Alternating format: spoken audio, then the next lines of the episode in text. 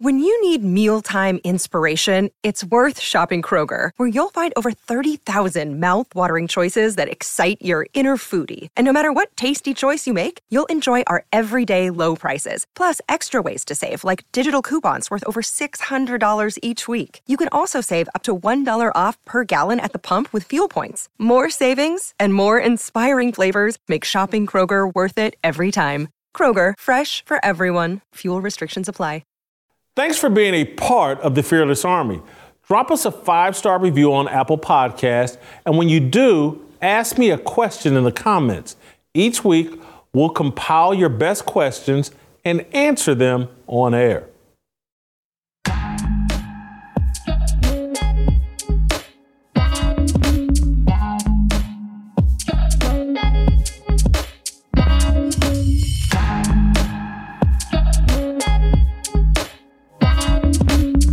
Welcome, welcome to Fearless with Jason Whitlock. I am Jason Whitlock, your host. Happy Friday. This is a special edition of Fearless with Jason Whitlock. We are honored to be joined live in studio by Robert F. Kennedy Jr. He's a Democratic presidential candidate. Uh, he's he's the most uh, courageous man uh, that I believe I've I've ever interviewed, and I said that uh, when he joined John Stockton and Ken Maurer and other people that we had a COVID special that uh, many of you uh, remember when we talked about all the vaccine injuries and all the injuries caused because of COVID. Uh, Robert Kennedy uh, Jr. came in and was with us then, and I said it then, and I say it now. And I've interviewed a lot of interesting people and a lot of people that uh, think uh, or we believe have displayed a lot of courage either on an athletic field or even in a uh, even in the political realm. But when I say I believe this is the most courageous man I've ever interviewed, I really mean it. Uh, he's bold. He's taking on the Democrat establishment. Uh, obviously, we know the price that his father and uncle paid, uh, doing similar things that he's doing right now. And so, uh, Robert Kennedy Jr., thank you so much for uh, coming back and spending some time with us today. Uh, I, I, do want to add one other thing to the audience, just because I'm a very transparent person. Uh, I provided, not at his request, but I told Mr. Kennedy and his staff, hey, here's what I want to talk to you about. And it's not I wasn't trying to do him any kind of favor. I just he's so brilliant. I don't want to waste his time, and I want him to be prepared. And it, it's I don't have some fear. Anyway, I just like to be transparent with the audience. We've gone over what we're going to talk about. Mr. Kennedy has told me since sitting down, we can talk about anything. He's not afraid of any. He's not afraid of anything. You know that. Anyway, so Mr. Kennedy, thank you so much uh, for joining us. What what brings you to Nashville? And Jason, thanks for having me back, and thanks for those very very kind and undeserved words. But you're very kind. Um, I'm here doing a couple of fundraisers. So um, I did one last night, and I think we're doing a, a meet and greet, like a rally today. Um, and I've been in, I spent the last week in South Carolina and Virginia, and uh, I then go to New York and then Kansas. I'm pretty much on the road for two months. So I want to start with President Trump, former President Trump, just because he was mugshotted, arrested yesterday, had to post bail in Atlanta. Uh, we've seen 19 of his peers, colleagues, people that work for him, mugshotted, having to uh, post bail in Atlanta. What is your reaction to that? For me, I, I look at it and say, man, we've really become a banana republic. We're really persecuting our political opposition. But what what's your take? Well, you know, I've, well, I've, I, I, I now you're, you're gonna, you know, all of your words about me at the outset are gonna are gonna seem um, uh, uh, vain, but I, I, you know, I have not been commenting on uh, on the legal actions either against the Biden side or the Trump side, and the reason for that is I really don't feel like I have anything to add. It's a judicial.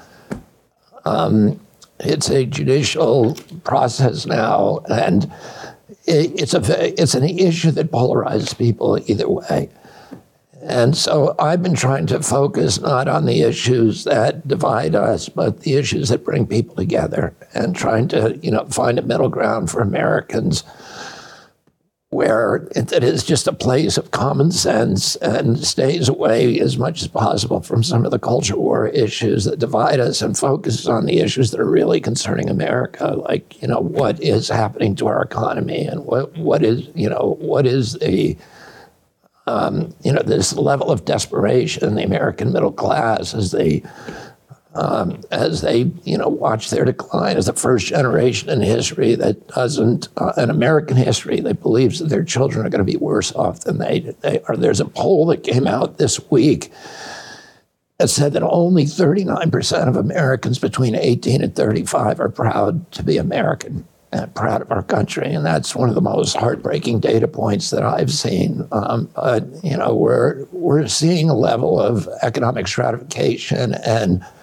financial desperation in this country that we've never seen, and I try to focus on those issues. Um, so let me, I, you know, I, I have spoken elsewhere um, about the weaponization of some of the uh, federal agencies, of the enforcement agencies, which I, I think we've seen, you know, in many contexts, including deployed against me.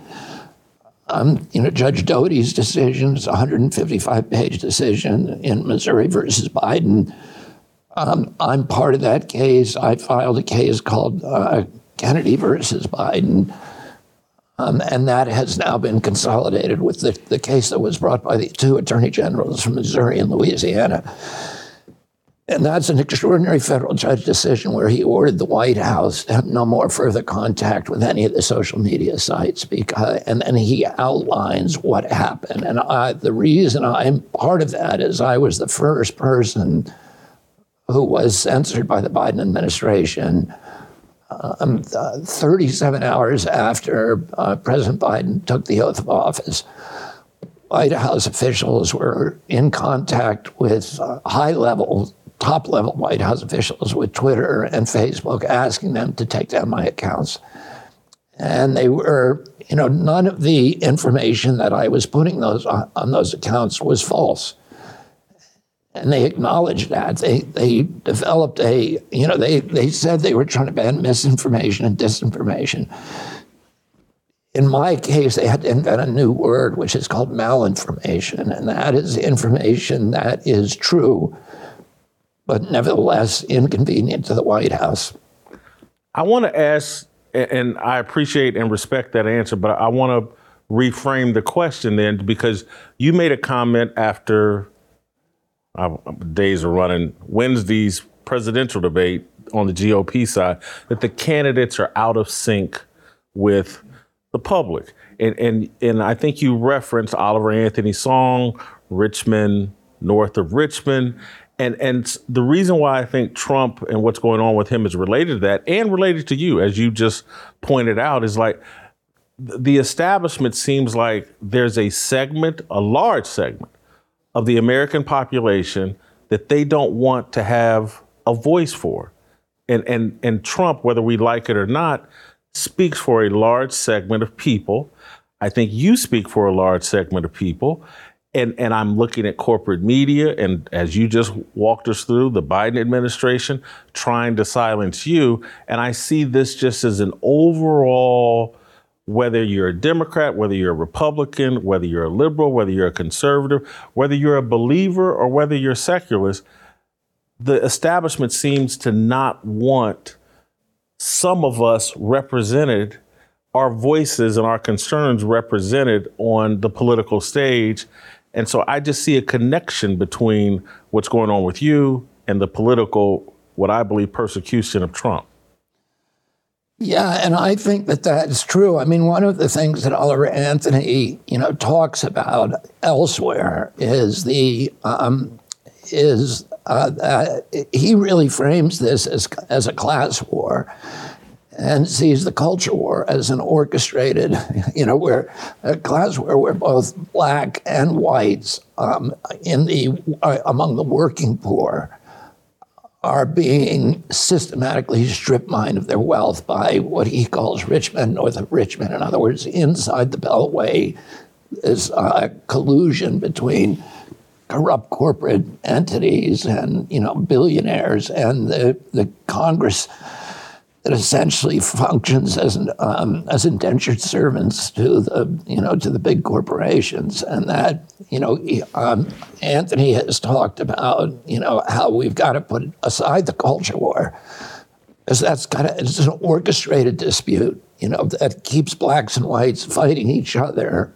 at that level and the, and and then it, it's a distraction from the real culprits of this, which is BlackRock, Vanguard, State Street, these huge corporations that now own 88% of the S&P 500, and they're now trying to buy every uh, single-family home in America. So, you know, Mike, I have seven kids, all in the age when they should be moving out of the home, off my payroll and uh, and moving into their own homes. And and I don't know any of their friends. Uh, these are kids that are essentially below 30, below 30, between 20 and 30. Uh, I don't know a single one of their friends who owns a home. So, and you know, you're seeing more and more of these kids who are living with their parents for extended uh, periods of time the price and, and home ownership, which was the central promise of the American dream. The American dream was if you worked hard, if you played by the rules, you could pay a mortgage, you could get your own home, you could have a summer vacation, you could, you know, take care of your family, and then you'd have money left over for retirement on one job. That was the dream, and that was the the actual reality for people who are my age. You know, for my kids' age, that is just a fantasy. That's not going to happen. The price of single family homes in the last two years, two years, has gone from $200,000 to $215,000 two years ago to $400,000 a day. And the interest rates have gone from 1% to 7%. So that home is now cost 10 times what it did two years ago. And even two years ago, it was out of reach for a lot of these kids. And why is that happening? One is the inflation from you know all of the, the wars, the lost wars that we financed over the past 20 years, $8 trillion that we printed, 16 trillion we printed to um, to fund the pandemic lockdowns. So that's $24 trillion that is, is you know fueling this runaway inflation that is uh, driving up the cost of food, of healthcare, of childcare, of housing. But the real culprit are these giant companies, BlackRock, State Street, and Vanguard, which all own each other.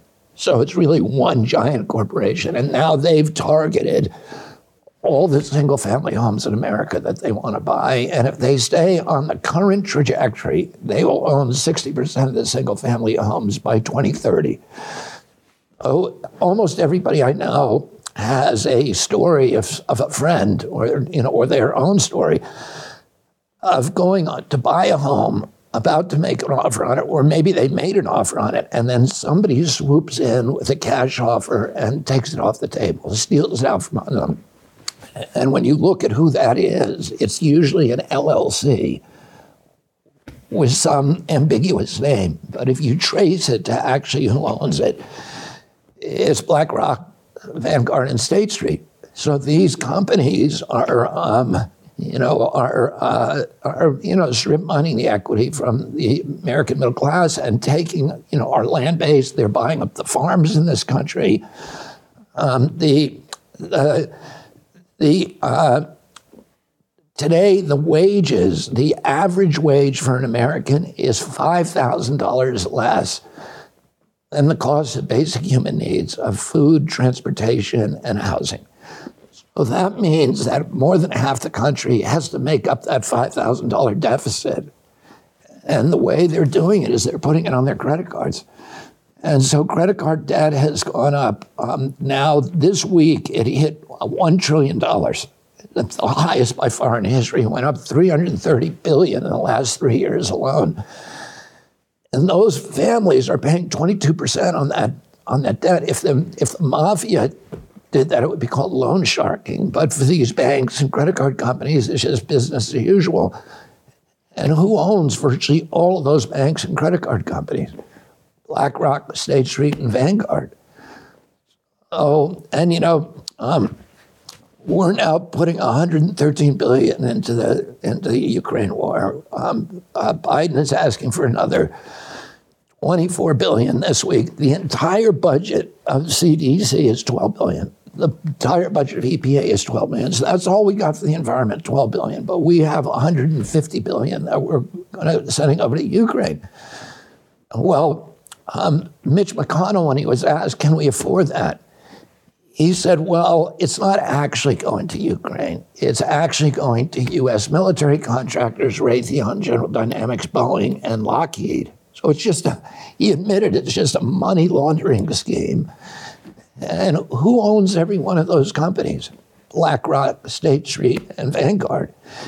And what we learned in the last couple of weeks that one of the ways, you know, when we're loaning this money to Ukraine, it's a loan and they got to pay it back. So we part of their deal was that we clamped down these austerity programs on them that are you know just paid for by the poor.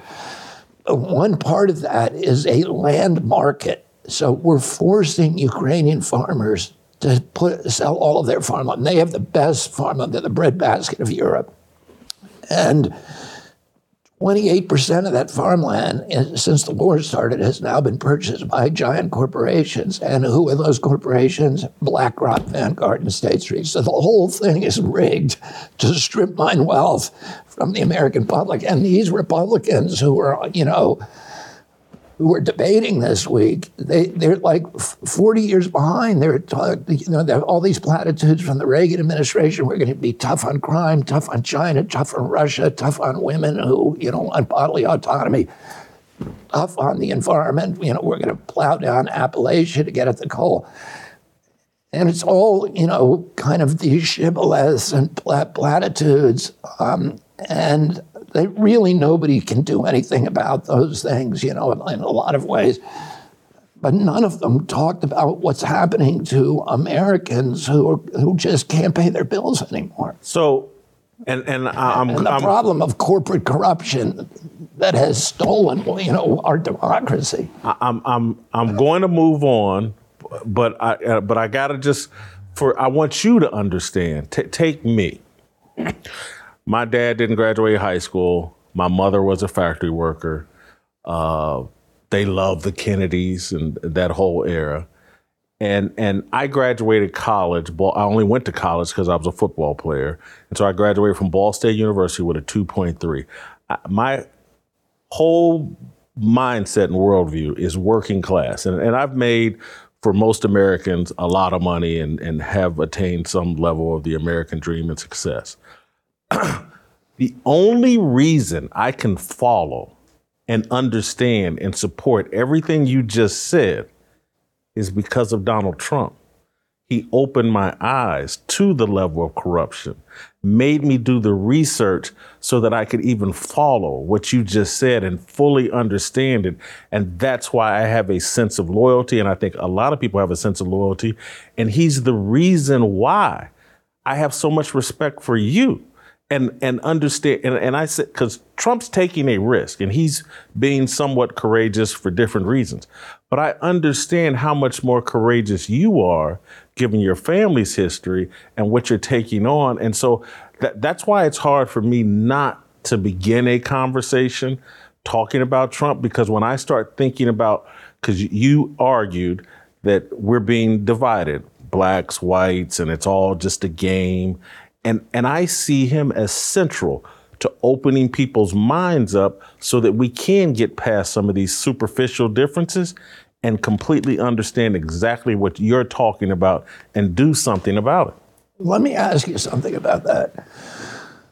What can can you tell me what it was that and I've seen you know Dave Dave Chappelle's um, yeah you know, his routine on Donald Trump was brilliant and I think, you know, but is that, can you tell me specifically, was it, was it that? His inauguration speech. He okay. talked about manufacturing jobs and them all being overseas. And it, and I, I remember when I watched it, I didn't watch it the day of the inauguration. I ended up watching it sometime afterwards, and I, I sent it to my mother. I go, Mama, he's talking about us. My mother was a factory worker for AT&T. My dad was started out as a factory worker and then opened a bar that catered to factory workers.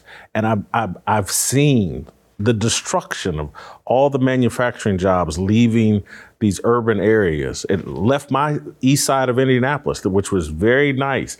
Now it's one of the most notorious, infamous, infamous places in Indianapolis. Very dangerous. The far east side of Indianapolis. My high school's still there. I'm still very connected.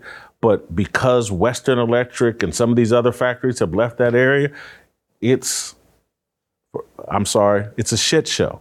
And and and so that listening to his inauguration speech, it hit home with me because I love factory workers. I spent my whole life around them at my dad's bar. I, I, I'm I can't, to be honest, I can't stand elites. That's why it's so amazing. I like you and Trump, but, but, I do. Uh, but but I, I just it doesn't matter how much money I make. It doesn't matter what zip code I live in. I'm always going to prefer working class people because of that. And Trump opened my eyes up to the rig job in the game. And it, it was his inauguration speech initially. And then it was just other, he, he just, he, his base, despite the color differences, his base looks like the kind of people I prefer to be around. And did you feel like I mean, were there other things that he did? Just, just the, I, I guess it, it, was the fact that it looked like the whole institution of government was like against him. Um, is that what kind of con- was confirmed your? Yes, that, that that and and I've done a, and I'm kind. Of, I don't know if I'm directly answering your question, but I've done a lot of research, or for my level of research, on what happened to your uncle, and and and so he he helped confirm in my mind, like, oh man, the, the, there is a shadow government. There is a uh, group of people, very powerful, that are actually pulling the strings, and they're convincing. I, you got to understand, I'm a journalist as well, and so I started examining, like, look at all the lies that got told around JFK's assassination. Um, look at Dan Rather went on TV. I saw the video with my own eyes talking about JFK's head went forward then backwards. He was a nobody at the time, and now he's the second coming of Walter Cronkite. How did that happen? How could someone's career start on a lie and then become the most trusted journalist? Me being a journalist, and then me seeing how hostile the journalism industry became against me because I actually prefer truth and, and so also when the fa- the fake false news, the what's he what's he called fake news, fake, fake news, that rang home with me, and because I understand it. But but I, I'm just telling you that the kind of things that you're arguing today, most people, or at least I, I don't speak for most people, I couldn't grasp or understand until Trump, and and and now I do grasp it, and that that's why again I'm an unabashed support of yours. Even we're to get to some things I completely disagree with you on affirmative action, disagree with you on abortion, but I still like and respect you because I think you're coming from an honest place. And that's all I require. And I feel like all these other politicians are just lying to us and, yeah. and ripping us off. Yeah, I feel that way too. And I feel like the press. I don't feel that way. It is that way. They're all lying. And it's, uh, it's really extraordinary. I mean, the government, we, uh, you know, if you don't think the government's lying to you, you're not paying attention. You're just not paying attention. And uh, L- let me move to this. I wanted to ask you, you, I saw two weeks ago, three weeks ago, I saw, I read it on your Twitter feed, and I was like, oh my God, they won't give this man Secret Service? Are, you? That's outrageous to me. Is, is, that still the case that you're not? Uh, I, I, was surprised about that, but um, because uh, you know I, I mean I get death threats all the time. I get you know my my family history is uh, you know speaks for itself. I had a, I guess three weeks ago I had a mentally ill person make it to the second story at my house. I had a speech that I was giving this week um, in uh, in South Carolina um, almost shut down because of death threats And so, um, you know, clearly I should be getting it. In fact, there's never been, you know, you're, and the, the media has lied about what the rules are. The media says, well, he's not entitled to, uh, to Secret Service because um, you only get Secret Service 120 days out from the election. And that, but what the law says is you get 120, you get it 120 days out from the election automatically. And that law was uh, passed after my father was assassinated, because originally they only gave it to the once you not got the nomination. Now you get it 100. Everybody gets 120 days out if they if they pass certain metrics, like more than 15 percent of polling for 30 days. Um, but uh, and then my uncle was given it. My uncle Teddy was given it by President Carter. Um, he, uh, I think uh, 551 days out. He, and my uncle Teddy wasn't even running at that point. But you know, Car- and Carter and he were had this tremendous antipathy for each other, and Teddy ended up running against him. But Carter was a classy guy, and you know, and gave it to Teddy. Obama got it about, I think, uh, 500 days out. Um, uh, John McCain was offered it 551 days out. Jesse Jackson got it. Shirley Chisholm got it. You know, you go down a list, and it's uh, 30 or 40 candidates have gotten it further out than me. And uh, and the White House um, as you know, we gave them a, a 67 page document, including the threads and all of the you know documentation about why I deserved it. I'm the first presidential candidate in history that requ- that meets the metrics that requested um, uh, that requested Secret Service protection and was denied. You know, the, the, president has the ability to give anybody Secret Service protection. John Bolton has it. You know, they, there are many people who work for the Hunter Biden has it. People who work for the government or people who have associations with the government who have long ago retired and continue to get it. Um, and so, you know, it, it's odd. It's an odd choice for President Biden to uh, decide not to give it to me. Did you know that every day Preborn's network of clinics experiences 200 miracles? How? Preborn gives women with unplanned pregnancies a window into their womb through free ultrasounds, introducing them to the beautiful life growing inside. When she meets her child inside her womb and hears that heartbeat, the chance of the baby's life doubles. Because of the generosity of you and me, we donate just $28 to sponsor an ultrasound. $140 sponsors five ultrasounds. Doesn't matter what you give, it all works. It all goes towards paying for ultrasounds and saving babies' lives. The cost of a dinner can save a baby's life. All gifts are tax deductible and go entirely to saving babies. Someday, you may need a baby. You may meet a baby that you rescued, and you can give them a hug, or maybe they'll give you a hug. Maybe they'll even save your life as they grow and pursue meaningful careers. One thing is for sure you will never regret saving a child's life because a life is a miracle. Please donate your best gift today.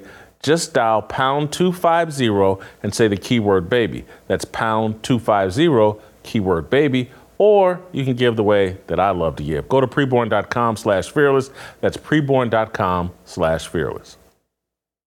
Another day is here and you're ready for it. What to wear? Check. Breakfast, lunch, and dinner? Check. Planning for what's next and how to save for it? That's where Bank of America can help. For your financial to-dos, Bank of America has experts ready to help get you closer to your goals. Get started at one of our local financial centers or 24-7 in our mobile banking app. Find a location near you at bankofamerica.com slash talk to us. What would you like the power to do? Mobile banking requires downloading the app and is only available for select devices. Message and data rates may apply. Bank of America and a member FDIC. Part of the hostility towards you, and there's a number of reasons, but part of it is obviously you've been so outspoken on how we handled COVID and big pharma, and and uh, I want to play a clip of Alex Jones saying that the mask mandates are coming back, and I, I want your reaction to it. Is he right? Are they going to do it all over again? Ladies and gentlemen, I got a call yesterday. An individual was in town and they wanted to meet with me that I know well. And they are a high level manager in the TSA. They said, You got to warn people. Tuesday, we got called in, the managers, and told that by the middle of September, that the new policy is being written, that this is done. They were told this is happening. This is not hypothetical. You will all have to wear masks again, and so will airport employees. Then, by the middle of October, they are going to say that everyone flying has to wear a mask. And in the meetings, people began to ask them, well, I mean, why is this happening? They said, well, because of the new variant in Canada and because of the WHO, they may, you know, declare this, but regardless, we've been told this is going to happen. How should we react if, if that does happen, if there is some new variant? What should we have learned from the last time? What should we do different? Well, I mean, uh, you know, people should do their own research, and they, you know, but the research out there, and CHD has posted all of these studies on the, on its website, the Children's Health Defense, which you know, it's one of the first things that I did when they had mask mandates the last time around. As I said, let's see what the actual science says about masks. And what the actual science says that they don't work to um, to prevent the spread of uh, respiratory viruses. And there's, you know, study after study. In fact, the CDC has admitted that they're not scientific based. Oh, it, um, you know, I think it's disturbing if they do do that again. But, you know, one of the things that happened is we created this terrible precedent where, um, where the government has shown that people are willing to comply when it when it uh, when it violates the Constitution. And we did this with free expression. We did, you know, they closed the churches for uh, a year with no due process, no just compensation, no um, no scientific citations ever. They never showed us a scientific citation that said this works, and they've all admitted that now. You know, everybody's admitted in the government that these were not science based. Um, they shut down. Uh, you know, for, for black Americans, it was, uh, you know, they, it really shouldered the disproportionate burden of the injury from these mandates. Uh, they closed 3.3 million businesses with no due process, no just compensation, no public hearings, no notice and comment rulemaking. All of the uh, the instrumentalities of democracy were utterly ignored, and you had just one unelected bureaucrat who's been there for 50 years, never won an election, who is uh, says that one week masks don't work. Honestly, said it privately and publicly, and then a month later, everybody put them on, and then a week after that, put two on. Oh, the, the arbitrary, the capriciousness of those mandates was obvious to anybody who had any kind of skepticism or capacity for critical thought. And, you know, 41% of black owned businesses at close will never reopen. Oh, I, you know, you talked about Milwaukee. I was in the Lee Harvard um, neighborhood of Cleveland a couple of weeks ago, and it, you know, all of these businesses that were flourishing businesses are all boarded up, you know, and some of them had three generations, four generations of, of equity, of sweat equity, of, um, of investment from, uh, from African American families.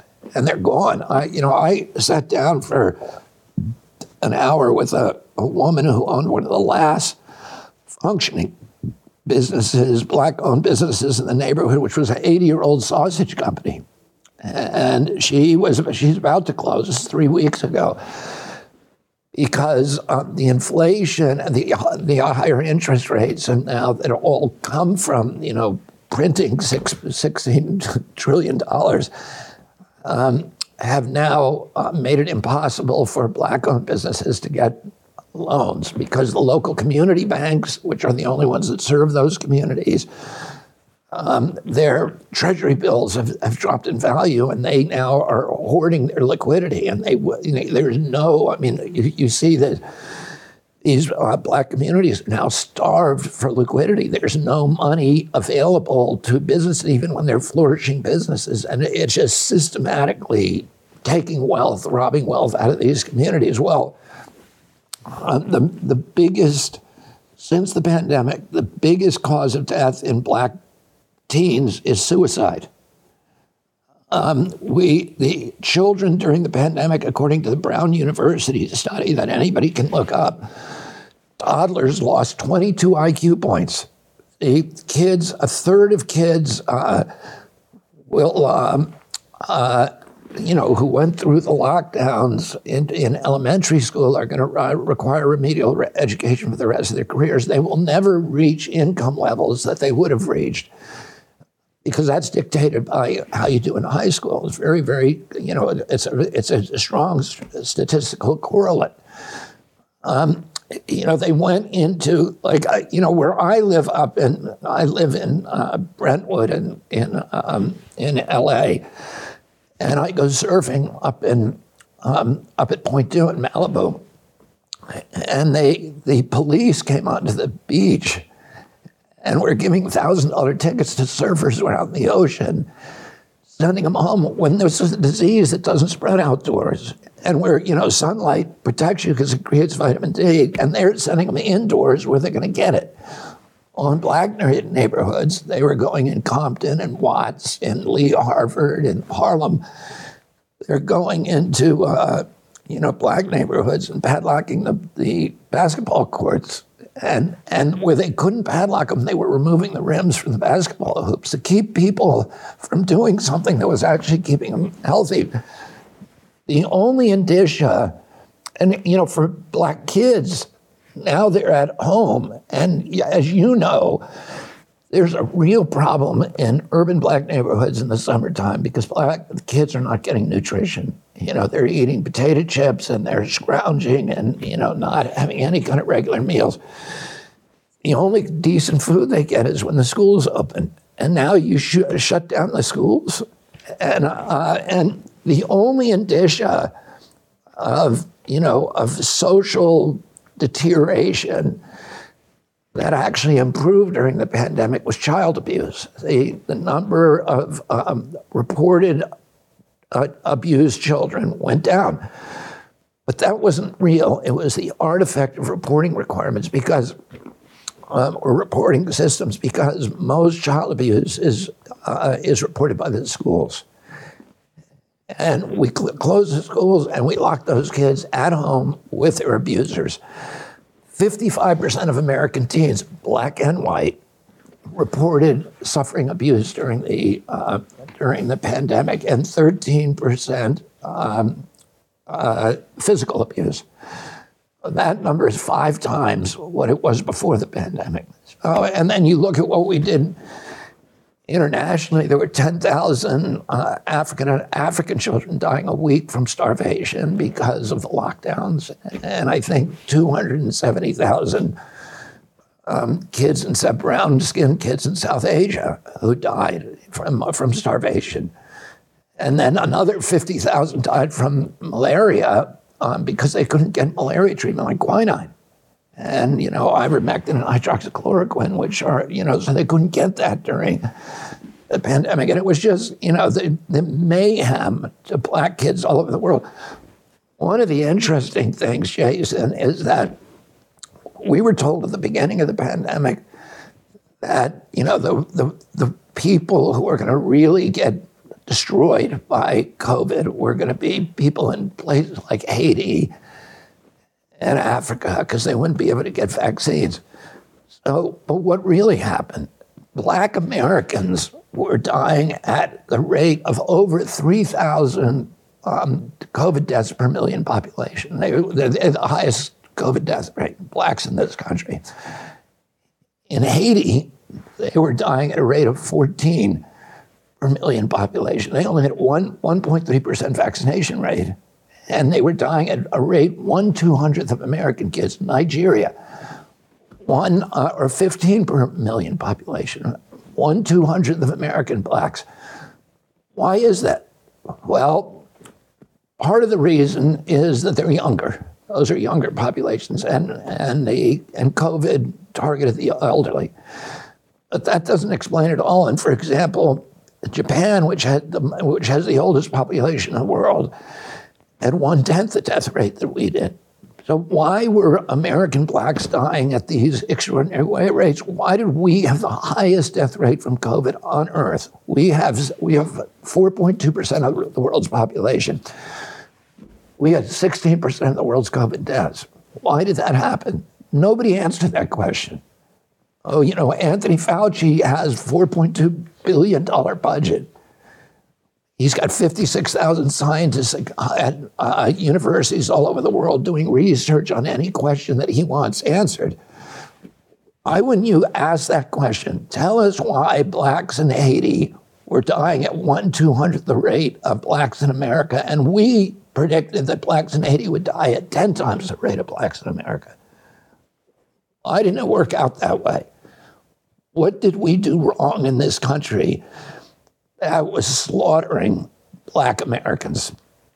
And, you know, I can think of a lot of reasons why that happened. One of the reasons is just disproportionate access to decent health care. That you, you take poor people, you put them in a hospital and don't allow their family to visit so nobody's watching what's happening, and you're then paying the hospitals per COVID death and you know incentivizing hospitals. I also think though you can break someone's will to live. And and and we do that on a daily basis yes. to black people in America. Hey, you can't make it here. This country is totally unfair to you. You might as well kill yourself because your life's going to be miserable and your kid's life's going to be miserable. Broken will is one, and then two. I, I don't want. I, I keep it hundred percent real here on this show our obesity rate in yeah. black community. No, the chronic disease rate yeah. among blacks is huge. Yeah. Uh, the things that kill people with COVID, diabetes, um, obesity, uh, lousy foods, low vitamin D. Every black in America has low vitamin D, and there was a direct correlation between uh, vitamin D deficiencies and COVID death. Asthma, I think now um, one out of every eight uh, black kids has asthma uh, in urban areas. Um, and and the, these were the comorbidities that were killing people in COVID. So the chronic disease, we have the highest chronic disease rate in the world, and blacks have the highest chronic disease rates among Americans. Uh, you know, that's something that, um, you know, th- that's something the government should be worried about. You know, that's a crisis. The, the people who died from COVID, um, according to CDC, the average American who died from COVID had 3.8 chronic diseases. Oh, it wasn't COVID that was killing Americans. It was, COVID put them over the edge of the cliff but they were already standing at the edge of the cliff because of chronic disease. And why aren't we addressing that issue? You know, why weren't we telling people you need to take vitamin D, you need to stop drinking big gulps, you know, and uh, exercise, go out and walk, go outside, eat less, all, all, all kinds of just common sense things. You must and we must start taking care of our liver right now. Why? because the latest data from the American Heart Association indicates that adults with fatty liver were three and a half times more likely to have heart failure than those without. The American Liver Foundation says that 100 million Americans have fatty liver, which means many people are at risk. We, we throw everything at our livers cholesterol, alcohol, toxins, Tylenol cigarettes. That's why so many of us have a sluggish fatty liver that makes us gain weight and lose energy. For decades now, your liver helped you with over 500 key functions every day. It's time you help your liver. There is a solution, Liver Health Formula. It's an all natural supplement which contains 12 clinically proven botanicals that help recharge and protect your liver. Manufactured right here in the US of A and approved by the American doctors. So, if you're looking to ignite your fat burning metabolism, boost your energy, and transform how you look and feel, try Liver Health Formula and receive a free bottle of blood sugar formula to reduce sugar cravings when you order today. Try Liver Health Formula by going to getliverhelp.com slash Jason and claim your free bonus gift. That's getliverhelp.com slash Jason. I want to move to climate change because Vivek Ramaswamy said something interesting, uh, I think on the debate stage, but also maybe other places, where he basically said he thinks climate change is a hoax. You, on the other hand, at one point has been quoted saying that climate change deniers should be jailed. Uh, wh- what do you think of the Vivek's? well, that, that's not what I was saying. And that, that, you know, tape has been floated around. But if you actually look at the whole tape, they were asking me about the Koch brothers, and you know the Koch brothers had um, Koch Energy had these was the biggest lawbreaker, environmental lawbreaker in the country. It was um, you know it has these pet coke piles in Detroit and Chicago that were blowing pet coke down on uh, black communities and you know causing illness, death, cancer, et cetera. And um, and then they they you know, have been cited again and again and again for killing people with, environment, with environmental violations that were criminal.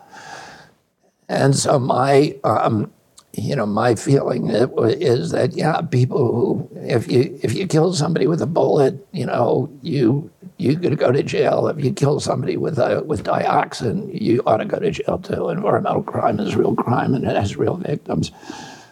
Um, and that, um, but I believe the climate is not only real, uh, the, the, connection, the anthropogenic um, addition of methane, carbon, other molecules from uh, mainly from carbon fuel are um, are causing uh, climate change. I've been to the Arctic. I've watched the you know the, uh, I've seen what's happening with the you know the Arctic melting. I've been to the Antarctic. Um, what do you I've, say to those of us like we read old newspapers? Let, let, I'm sorry. Me, go ahead. Let me just say, I I don't ever insist other people share my beliefs. Um, and I also understand the skepticism that people like Vivek Ramsey and others have about federal science because they see the way that crises, including the climate crisis, are being used by um, you know uh, large corporations, by uh, Davos, by the World Economic Forum, as an excuse to, to shift wealth upward to increase the power of billionaires and large corporations, to diminish democracy, and to steal our rights. And every crisis used, COVID was used for that, um, and climate issues for that.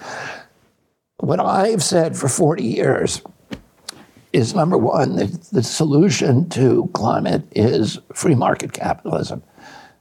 And, and, you know, and to really all environmental crises. And the reason I say that is that um, is that capitalism, true free market, we don't have true free market capitalism in this country. We have corporate crony capitalism. A true free market promotes efficiency, and efficiency means the elimination of waste, and pollution is waste. In a true free market, you um, a true free market would require us to properly value our natural resources, and it's the undervaluation of those resources that causes us to use them wastefully in a true free market, you can't make yourself rich without making your neighbors rich and without enriching your community. What polluters do is they make themselves rich by making everybody else poor. They raise standards of living for themselves by lowering quality of life for everybody else, and they do that by escaping the discipline of the free market. You show me a polluter, I'll show you a subsidy. I'll show you a fat cat using political clout to escaped the discipline of the free market and forced the public to pay his production costs. You know, if you look, right now we give $5.2 trillion a year to the carbon industry in subsidies. We also subsidize electric cars, um, solar energy, and wind, but those subsidies are tiny compared to carbon. If you removed everybody's subsidies, carbon would not survive even a day in the market. And, you know, right now it costs, uh, I built solar plants in this country, including two of my companies, about the two biggest ones. I built uh, wind plants, and I know the cost. So the cost of a solar plant today is about a billion dollars a gigawatt. The cost of a wind plant is about 1.2 billion a gigawatt. The cost of a new coal plant is 3.6 billion a gigawatt the cost of a nuke plant is 14 billion a gigawatt. So, you know, and then you have to store the waste for 30,000 years, which is five times the length of recorded human history. Nobody will build a nuke plant without, unless it's all virtually 100% subsidized by the government. And you know, my my feeling is you could you can make energy by burning prime rib if you want. But why wouldn't we choose the cheapest methods? And the cheapest methods happen to be the cleanest. And that's always true if you force these companies to internalize their costs. But you know, the more important issue is that we're cutting down the Appalachian. You know, Vivek said we got to dig more coal. Does he know what that means? Does he know what that means to the people of Appalachia? Appalachia now, you know, they're exploding uh, hundreds of tons of ammonia nitrate explosive every week in Appalachia. It's the every day. It's the equivalent of a Hiroshima bomb once a week. They're blowing the tops off the mountains to get at the coal seams beneath. They have these giant machines that cost a half a billion dollars called drag lines and can be operated by a tiny crew of men that can obliterate an entire ridge line. So they've cut down the 500 biggest mountains in Appalachia. These are Purple Mountains Majesty. These are the, you know, the the, the, the regions, the landscapes where Dan, Daniel Boone and Davy Crockett roam. They're the richest ecosystems in the in North America, the Appalachians. They have uh, 86 um, different dominant tree species in their forests compared to three in Vermont or you know other areas of the world and other areas of North America. And um, and we're cutting we're obliterating this, this entire mountain ridge. We've already flattened an area of the Appalachian large in the state of Delaware. We buried 2,200 miles of rivers and streams. You, you fly over that and you'll be sick to your stomach. And I spend time with the people who live there. Their wells are poisoned, their water is poisoned. They have no help, help for any kind of economic resurgence, and virtually all the money is being taken out to Wall Street, to BlackRock, State Street, and Vanguard. That's who's making money from coal in this country. Oh, and then they burn the coal and it precipitates mercury out of that geology. And that mercury ends up in our fish. Every freshwater fish in our country, and I know you like uh, fishing, and, and but every freshwater fish in our country has now got toxic levels of mercury in its flesh. We're living in a science fiction nightmare where my children and the children of most Americans can now no longer engage in the seminal primal activity of American youth which is to go fishing with their father and mother in the local fishing hole and then come home and safely eat the fish. And whether you're Republican or Democrat, it doesn't matter. Republicans don't like that any more than Democrats. If you talk about, you know, lines on a graph and you're going to be dead when it gets here, people do not want to make sacrifices for that theoretical line. When you tell somebody your water's being poisoned, there's there's sacred places that are being destroyed. Everybody, you know, in Flint, when we were fighting in Flint, there were Hell's Angels standing shoulder to shoulder with with you know with black residents saying none of us want our, our we, we want fresh good water and then you know, I helped lead the Standing Rock protests, and there were Republicans there, there were American Indians, there were blacks, there were every cross section of America there. And they weren't there. You know, climate was part of that debate, but nobody was there for climate. Everybody was there because it was a sacred place, and they didn't want to see it destroyed. And when you frame the debate like that, you know, that acid rain from those same plants is now destroying all the forest cover on the high peaks of the Appalachian from Georgia to northern Quebec. I grew up fishing in the Adirondacks. One out of every five lakes in the Adirondacks is now sterilized from acid rain. And I'm watching the oceans now acidify from those coal burning power plants. And you're seeing, you know, the shellfish beds on the Cape and other parts of the Atlantic and Pacific. Um, can no longer mobilize calcium out of the water column. So, you know, everybody, there's no scientific question about that. Everybody recognizes it and everybody can get angry. So it's kind of focusing just on climate um, is, to me, is a dead end. We need to bring people together. And the way that you bring them together is, is showing them what's happening on the ground to places that they love. And that's what I try to do good segue into what's happening on the ground in Maui. And and is there what should we make of that event? And and obviously there's conspiracy theories and there's complaints about how officials there reacted. There's a, a man I'm trying. Let me make sure I can. Kaleo Manuel, the former deputy director of the Hawaii Commission on Water Resource Management, allegedly waited five hours before releasing the water. The local government did not use sirens. Have you looked into Maui and do you, you have any thoughts about perhaps what we should feel about that? Well, you know, I um, I kind of have a specialty um, where I represent people whose uh, who've been injured by fire. So I represented a lot of thousands of families. Um, Did you represent Joe Biden and the kitchen fire that? he never called me about that. I would have. He, he, needs a good lawyer for that because his Corvette um, yeah. may have gotten singed. But uh, I represented people in the um, in the Paradise Fire, you know, which killed all those people up in Northern California, and then also in the Woolsey Fire, which wiped out a lot of homes in Malibu, and um, and uh, and we're still settling the the last of those cases, but. Um, so and so that when you start researching the cases and actually deposing people and looking at documents, you've learned things all about you know these negligence, and it's hard to tell from right now whether any of that was purposeful. And I know there's a lot of um, conspiracy theories, and uh, but, but I would have no way, I have no light to shine on that. What I think, you know, what we do know is that um, the big agricultural interests, which mainly sugarcane and pineapple, Dole, Dole, and a couple of other big companies,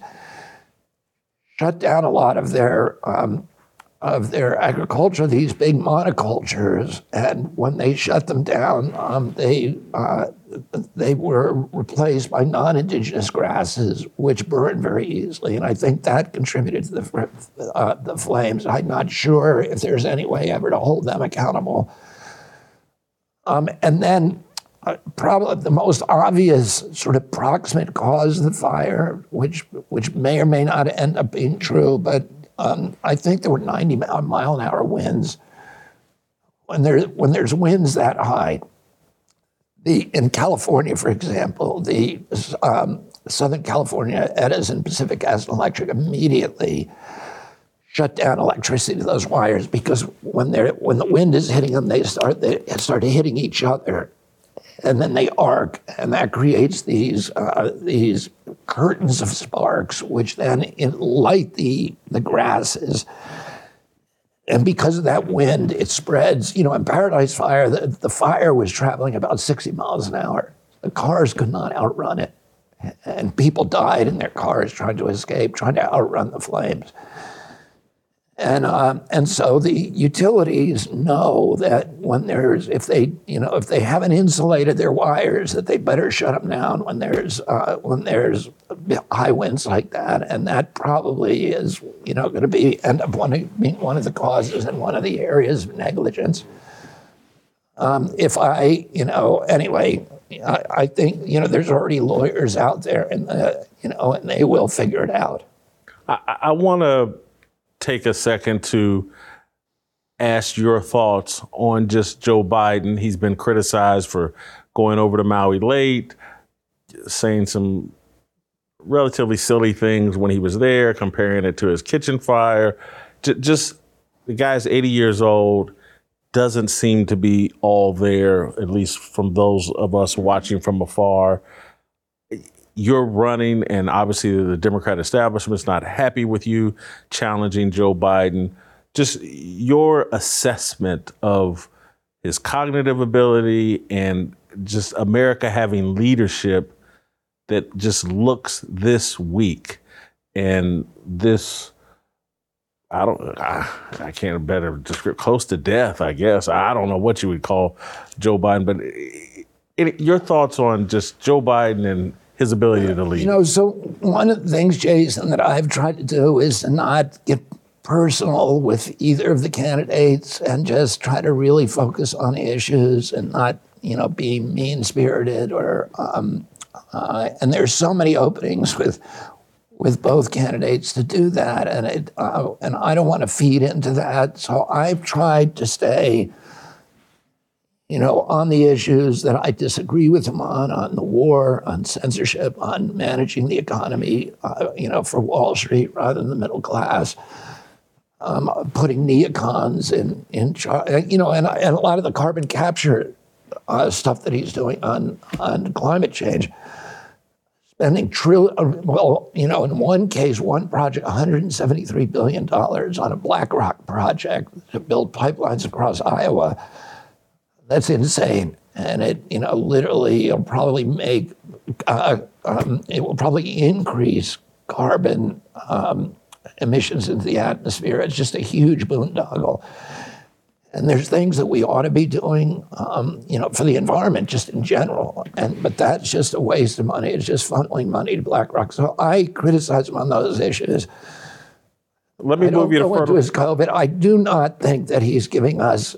I think we need really strong leadership at this point in history. We need really strong. We need thoughtful leadership. We need people who will listen to both sides of the aisle we'll take the best ideas from everybody and, and um, start applying common sense to, to, shift us away from, you know, the, uh, to, re- to unravel the empire, to unravel corporate capture in Washington, D.C. All of these things are tricky, and I don't. I, it doesn't seem to me that he's up to that. That he's got the strength to do those things. Big tech and big data have shown us time after time that they're not on our side. And yes, we're giving them access to record our personal lives 24 7 through our phones. Even when your phone is off, the microphones and cameras and location trackers still work. And that's just the tech people. What about your personal security when it comes to that crazy ex girlfriend, someone stalking you, or even trying to blackmail you? It happens more than you might think. This is why I use the Refuge Ghost Sleeve. It's made in America from American buffalo leather and it blocks 5G signals that other Faraday sleeves miss, and the only Faraday sleeve that blocks signal and sound.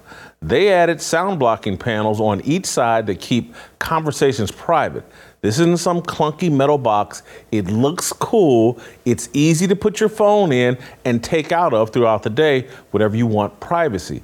You can't be too careful these days, and the Refuge Ghost Sleeve can help keep you safe. Visit refugeprivacy.com today. Use the code FEARLESS to save 10% off your order. That's refugeprivacy.com with the promo code FEARLESS for 10% off. Let's make it less personal. Joe Biden, like all, in my view, establishment politicians, regardless of political party, they all seem to be in on Ukraine and this war. And I, I, I, don't I don't like it, and I see it as this again another reason why I'm a big fan of yours. Just the legacy of the Kennedys, and and trying to get us out of these endless wars that that Biden and just all the establishment politicians seem to be all in on. I am right for thinking you're not one of those guys. No, I'm the opposite of one of those guys. You know, and I, you're right that it, you know, it's a civil rights issue, and it's a Martin Luther King died in that um, battle. You know, he he really broke with some of the other leadership of the civil rights movement in 1968, and um, they they said we should stay in our lane. We shouldn't, you know, we shouldn't get involved in the Vietnam. And he said you can't separate these issues. That war is destroying the middle class, destroying the working poor, it's draining all the money from the war on poverty, and you can't be instruments of violence abroad and not expect that to come home. You know, 40, as my father said, 45% of every um, paratrooper division in Vietnam was black. And, uh, uh, you know, if you're black in this country and you're not a sports figure like you, um, you know, a stellar sports figure or a musician, you really have one path out of, uh, out of. I do want to correct you.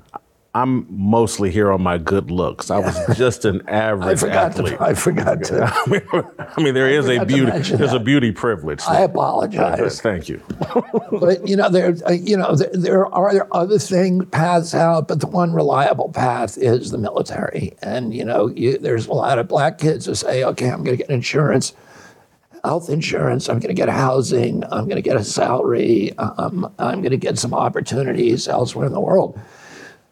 And then, um, you know, but then, you know, the, the downside is you have to learn to kill people and get used to it. And, uh, and you know, then if then you spend the rest of your life uh, recovering from PTSD and the addiction, alcoholism that is, you know, part of those, a cause of that.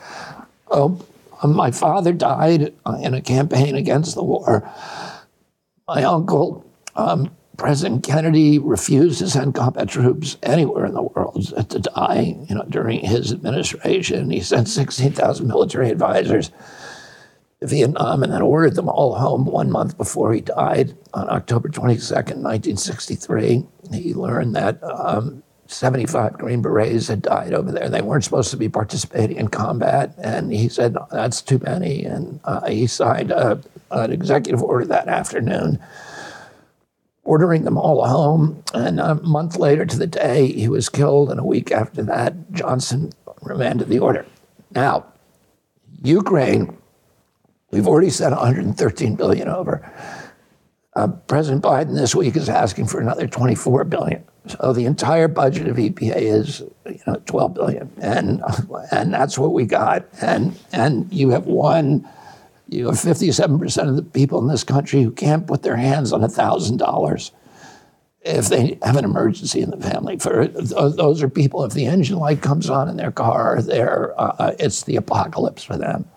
And you have uh, 30 million people being cut from food stamps, 15 million from Medicare. We don't have enough money and yet we've got money for Ukraine. And the bad thing about the Ukraine war is that it was unnecessary. My son was over there fighting the Ukraine. He fought in the Kharkiv offensive. He joined the Foreign Legion. He didn't tell me. He, he left law school and he went over there and fought. And I have great, like him, sympathy for the uh, and admiration for the valor of the Ukrainian people. But what we now know is that the Russians tried um, assiduously to settle this war. So the Russians initially, you know, we helped overthrow the government in, uh, of the Ukraine, the, the elected government in 2014. The new government that we helped put in place, we actually picked the cabinet. Victoria Nuland, the, the Deputy Secretary of State, picked the cabinet a month before the coup d'etat.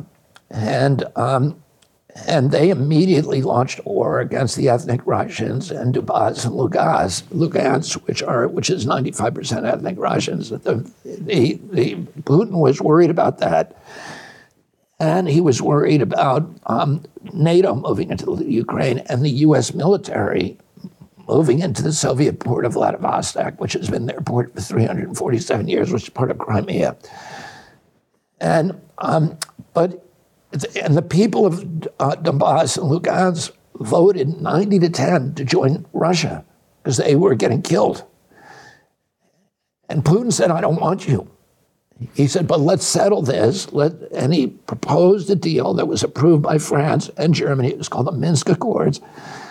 That the people of Lugansk would be a semi autonomous region within, within Ukraine, that they would be able to speak their own language, which had been outlawed, and they um, and they would be protected from violence by their government, by the ultra nationalists who we had put in power. And um, France agreed to it, Germany agreed to it, Russia agreed to it. The Ukrainian parliament would not ratify it, but then Zelensky ran in 2019, and he, here's a guy who's a comedian and an actor. He's never been in politics. And yet he wins with 70% of the vote. Why? Because he ran on a peace platform. Because the people of Ukraine did not want war with Russia. He promised that if he got into power, he would sign the Minsk Accords. What happens? He gets in power, and for some mysterious reason, he pivots and says he won't sign it.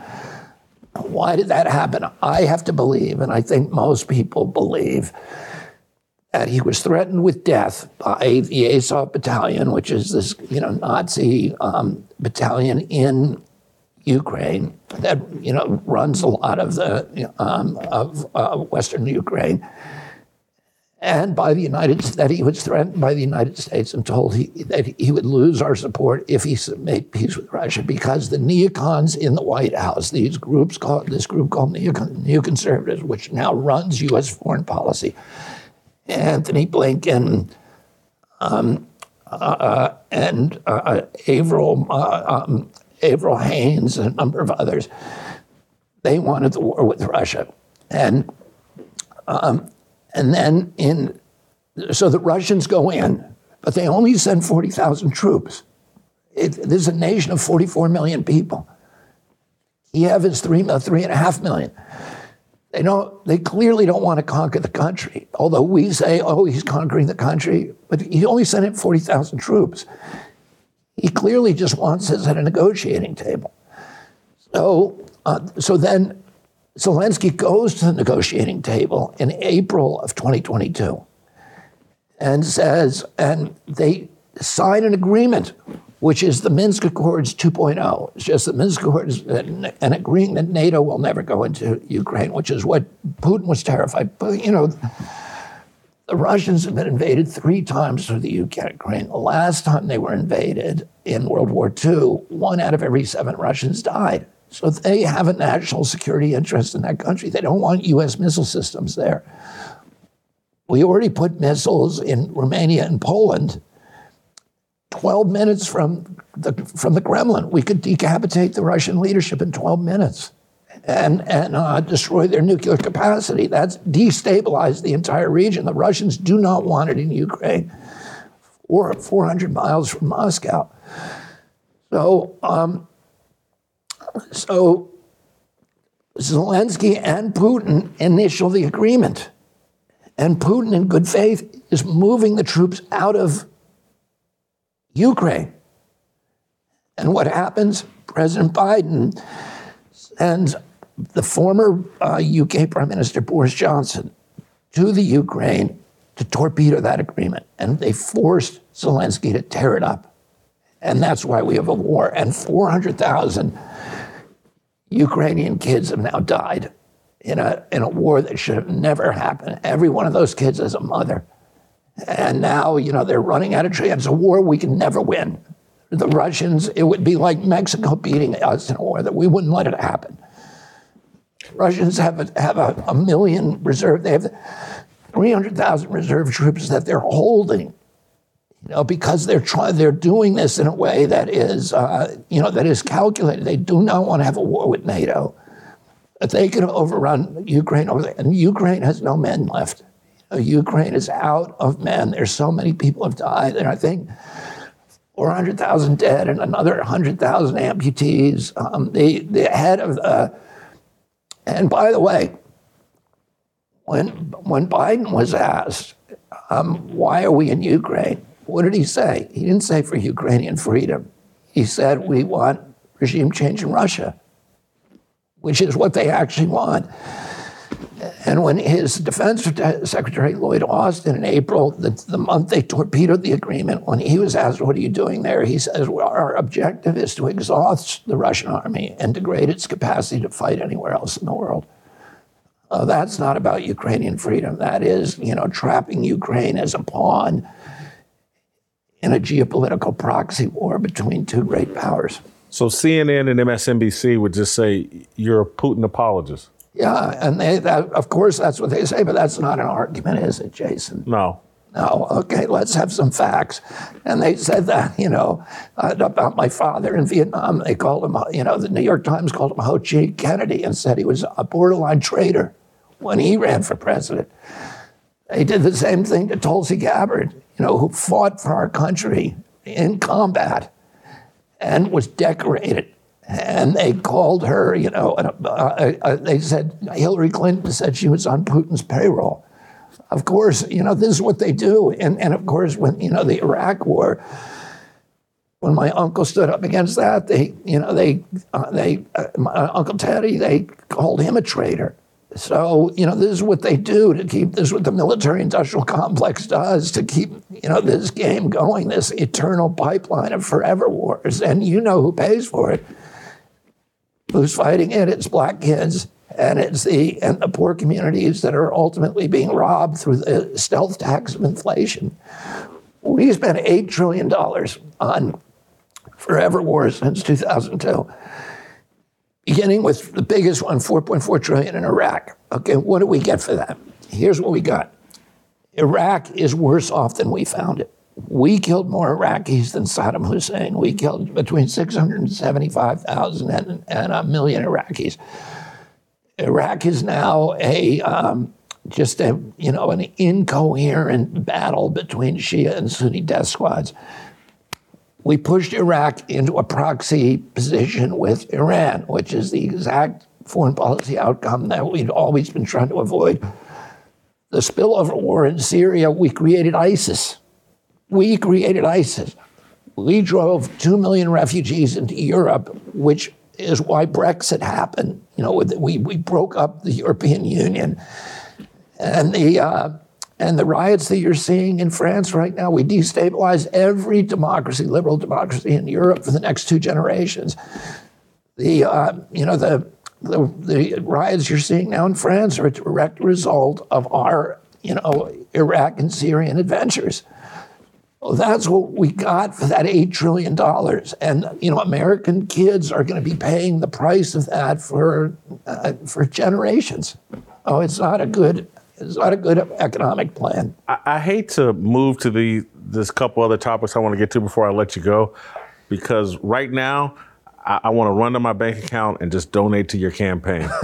love it, love it. But but where we do disagree is it, it, you you made the point about you know who pays the price for it, black kids.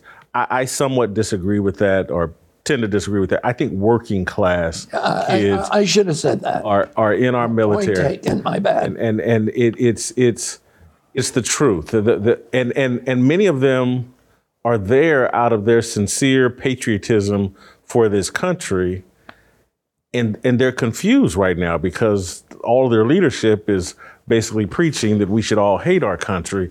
But this, this leads me to I want you to help me You know, understand. I have, I would say I have, you know, one of my strongest constituency is veterans, because the veterans know what's happening. And they, uh, uh, you know, um, and they, you know, they know. They see what happened, and they, you know, they went in there for idealism, and a lot of them feel tricked. Yes. And, and s- I want you, this is an area where we really disagree, but you're a traditional Democrat in some respects.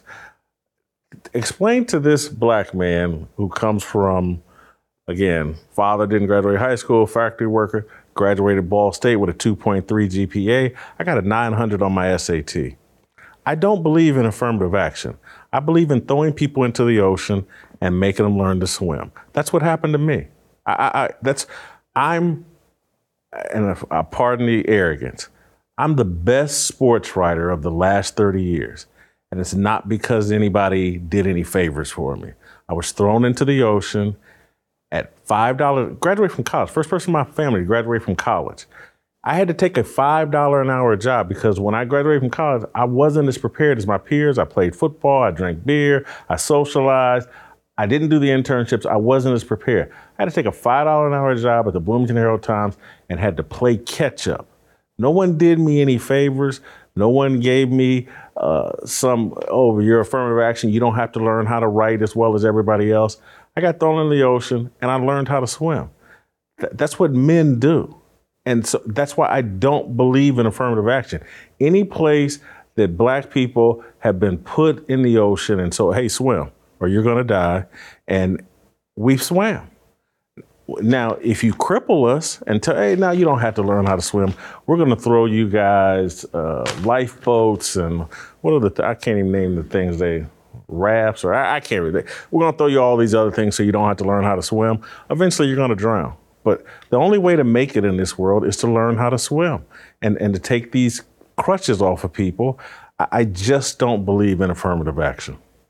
Well, you know, I um, I understand everything that you say, and those arguments are all very persuasive, especially coming from you. And I also think that there's other arguments that you can add to that, which is that if you, you know, a lot of kids will see a black kid in the college with him, you know, with them, and think he's here because of affirmative action. He's not here because he earned it. And I think that that's kind of a there's a stealth prejudice and bigotry that comes along with that. So I, I, think there's good arguments against it, and you know the Supreme Court now has uh, has paid attention to those arguments, and the law has changed. Um, I was asked about what I felt about that law, and I said. I supported it. I think it was too early to change it. I, you know, the law was always intended as a bridge to a, a time when, um, you know, when we would overcome not slavery, but Jim Crow.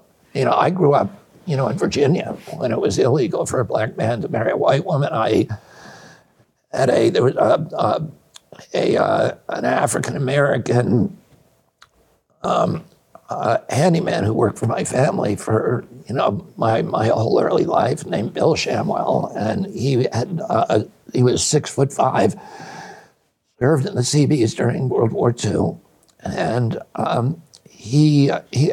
I loved to hunt from when I was a little boy, so he would take me hunting all over the state, catch hawks and, and to do uh, trapping and we would drive all over Virginia. And when we came to a diner to get something to eat, I would have to go in and get the food for both of us, and we would eat in the car. It was illegal for him to go in there. It was illegal. I, he asked me one day to take him to Salona Village buy shoes because he was not allowed in a shoe store. And when I had to go in, pick up the shoes his size, he tried them on on the sidewalk, sitting sitting on the curb. And if they didn't fit him, it was tough luck. He couldn't return them. And that's why at that you know period, a lot of blacks had um, corns on their feet because you know they were stuck with whatever shoe they got. And um, and black, black business was specifically targeted for destruction. So you had this. Now, my father in 1966 started um, Bedford Stuyvesant Restoration because he walked through the, one of the poorest neighborhoods in New York, which was Bed-Stuy. And Bed-Stuy was very poor by all the indicia that, by which you measure poverty, but it had a unique aspect to it, which it, it had a lot of home ownership that was by the people who lived in those homes, which was unusual because Harlem and Brooklyn and other parts of Brooklyn, it was mainly absentee landlords. And so he decided to, and there was a there was a, a spirit in the community of ownership, and he decided to kind of make that his base. And um, after he died, I sat on the board of Bedford Stuyvesant and Restoration for almost 40 years and watched that community get restored.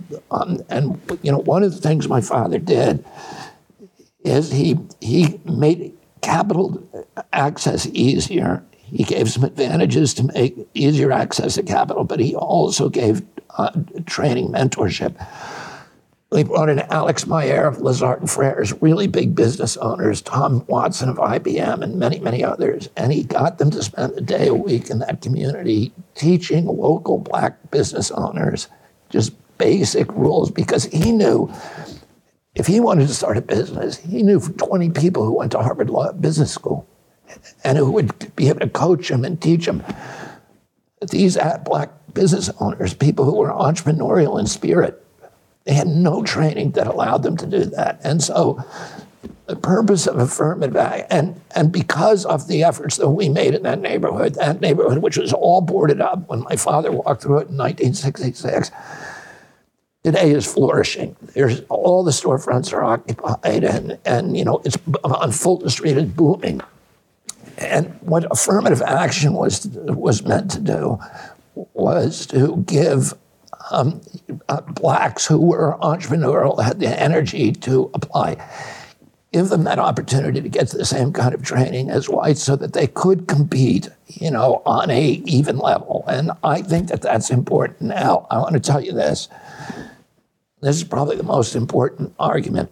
Is places like Harvard or Yale, for example, allow, I don't know, up to a third of the people who get in are legacies. So that means that they're in there because their father and grandfather went there. Okay. No legacy is black. It is an affirmative action program for white people. Um, President Bush, George W. Bush famously got gentleman's C's when he was in high school, but he was able to get into Yale because of affirmative action for white people. Uh, we don't have a meritocracy in these colleges anyway, and the, the, the one affirmative action program that is inviolable is the legacy program, and it is the opposite of a meritocracy, and it doesn't have any black people. Oh, you, you if you're going to really say, pretend that there's a meritocracy going on in American universities, if you want to get rid of affirmative action, you, you ought to get rid of uh, the legacy program as well. I, I, I don't disagree with any of that. I feel blessed that I didn't get recruited to go to an Ivy League school. I, don't. I wouldn't want to deal with that indoctrination.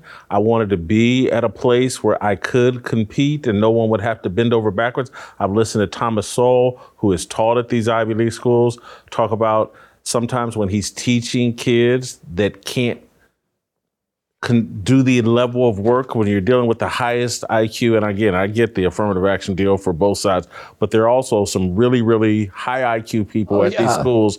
And if if they can't Oh, keep well, up with I the work, intimidated. I had the best education possible, and you know, when I went to Harvard, I felt you're sitting there thinking I'm the stupidest person in this class, you know, and that's how you feel. Like everybody feels like that, and uh, and so, and if you really don't have some of the essentials, you know, and I understand it, and I've heard that argument for against affirmative action also that you know the the um, the traditional black colleges uh, you know were really a, a, a, you know a a a fertile landing ground for for blacks who could um, compete in those you know in those um, landscapes and those ecosystems and uh, and come out with a confidence which maybe competing against people who are sort of the best of the best of the best at everything they do robs you of confidence. It's like you know, it's like when you play hockey. Well, it's no different than uh, I, I look at a lot of black leftists, particularly in the media, and their whole worldview is they need the support of a white liberal to survive and achieve. I've never thought that. And and that most is like more than anything, and I know you know this, and so I'm preaching to the choir, but more than affirmative action, what black kids need is daddy. They need a Jimmy Whitlock like I had, who didn't graduate from high school, but didn't tolerate any excuses. And, and never for one minute, he quit his factory job because his supervisor complained about him reading the autobiography of Malcolm X on his lunch break. He was like, man, ain't nobody gonna tell me what to read. So I'm gonna start my own business, do my own thing. He put that mentality in me and my brother, and, and me and my brother done really well uh, for both graduated from college. My brother, you know, I've done better financially, but my brother's wife, kids, successful marriage, executive at Ford, now retired. Uh, they need we need dads, and so I wish that liberals a lot of times would talk more about the need for dads than affirmative action. I'm not going to keep you any longer. I was going to argue with you about abortion, but I'm not because you've already kind of bent on the uh, uh, affirmative action thing. You've already bent a little bit. And so I'm going to leave here on a very happy note and start thinking about ways I can funnel you and your campaign money. Man, love, respect, and appreciate what you're doing. Thank you so much for giving us this time, and we will be praying for you. Thank you, Jason. I appreciate it. Thank you. We'll talk about abortion next time. All right, that's tomorrow. We'll see you next week. For freedom. Looking for a breakout, feeling like a standoff, nothing in life like freedom. Came like a fighter, striking like a ladder, making all these moves for freedom. I want freedom. No negotiation, my sister, no relation. We all just wanna have freedom. Sitting on a corner, never been alone. I'm breaking my back for freedom. Blessed, we are living, get back. We are receiving, no deceiving. We all wanna be free. We want freedom. I just want, I wanna be. I just want, I wanna be. I just want, I wanna be. I just want. I want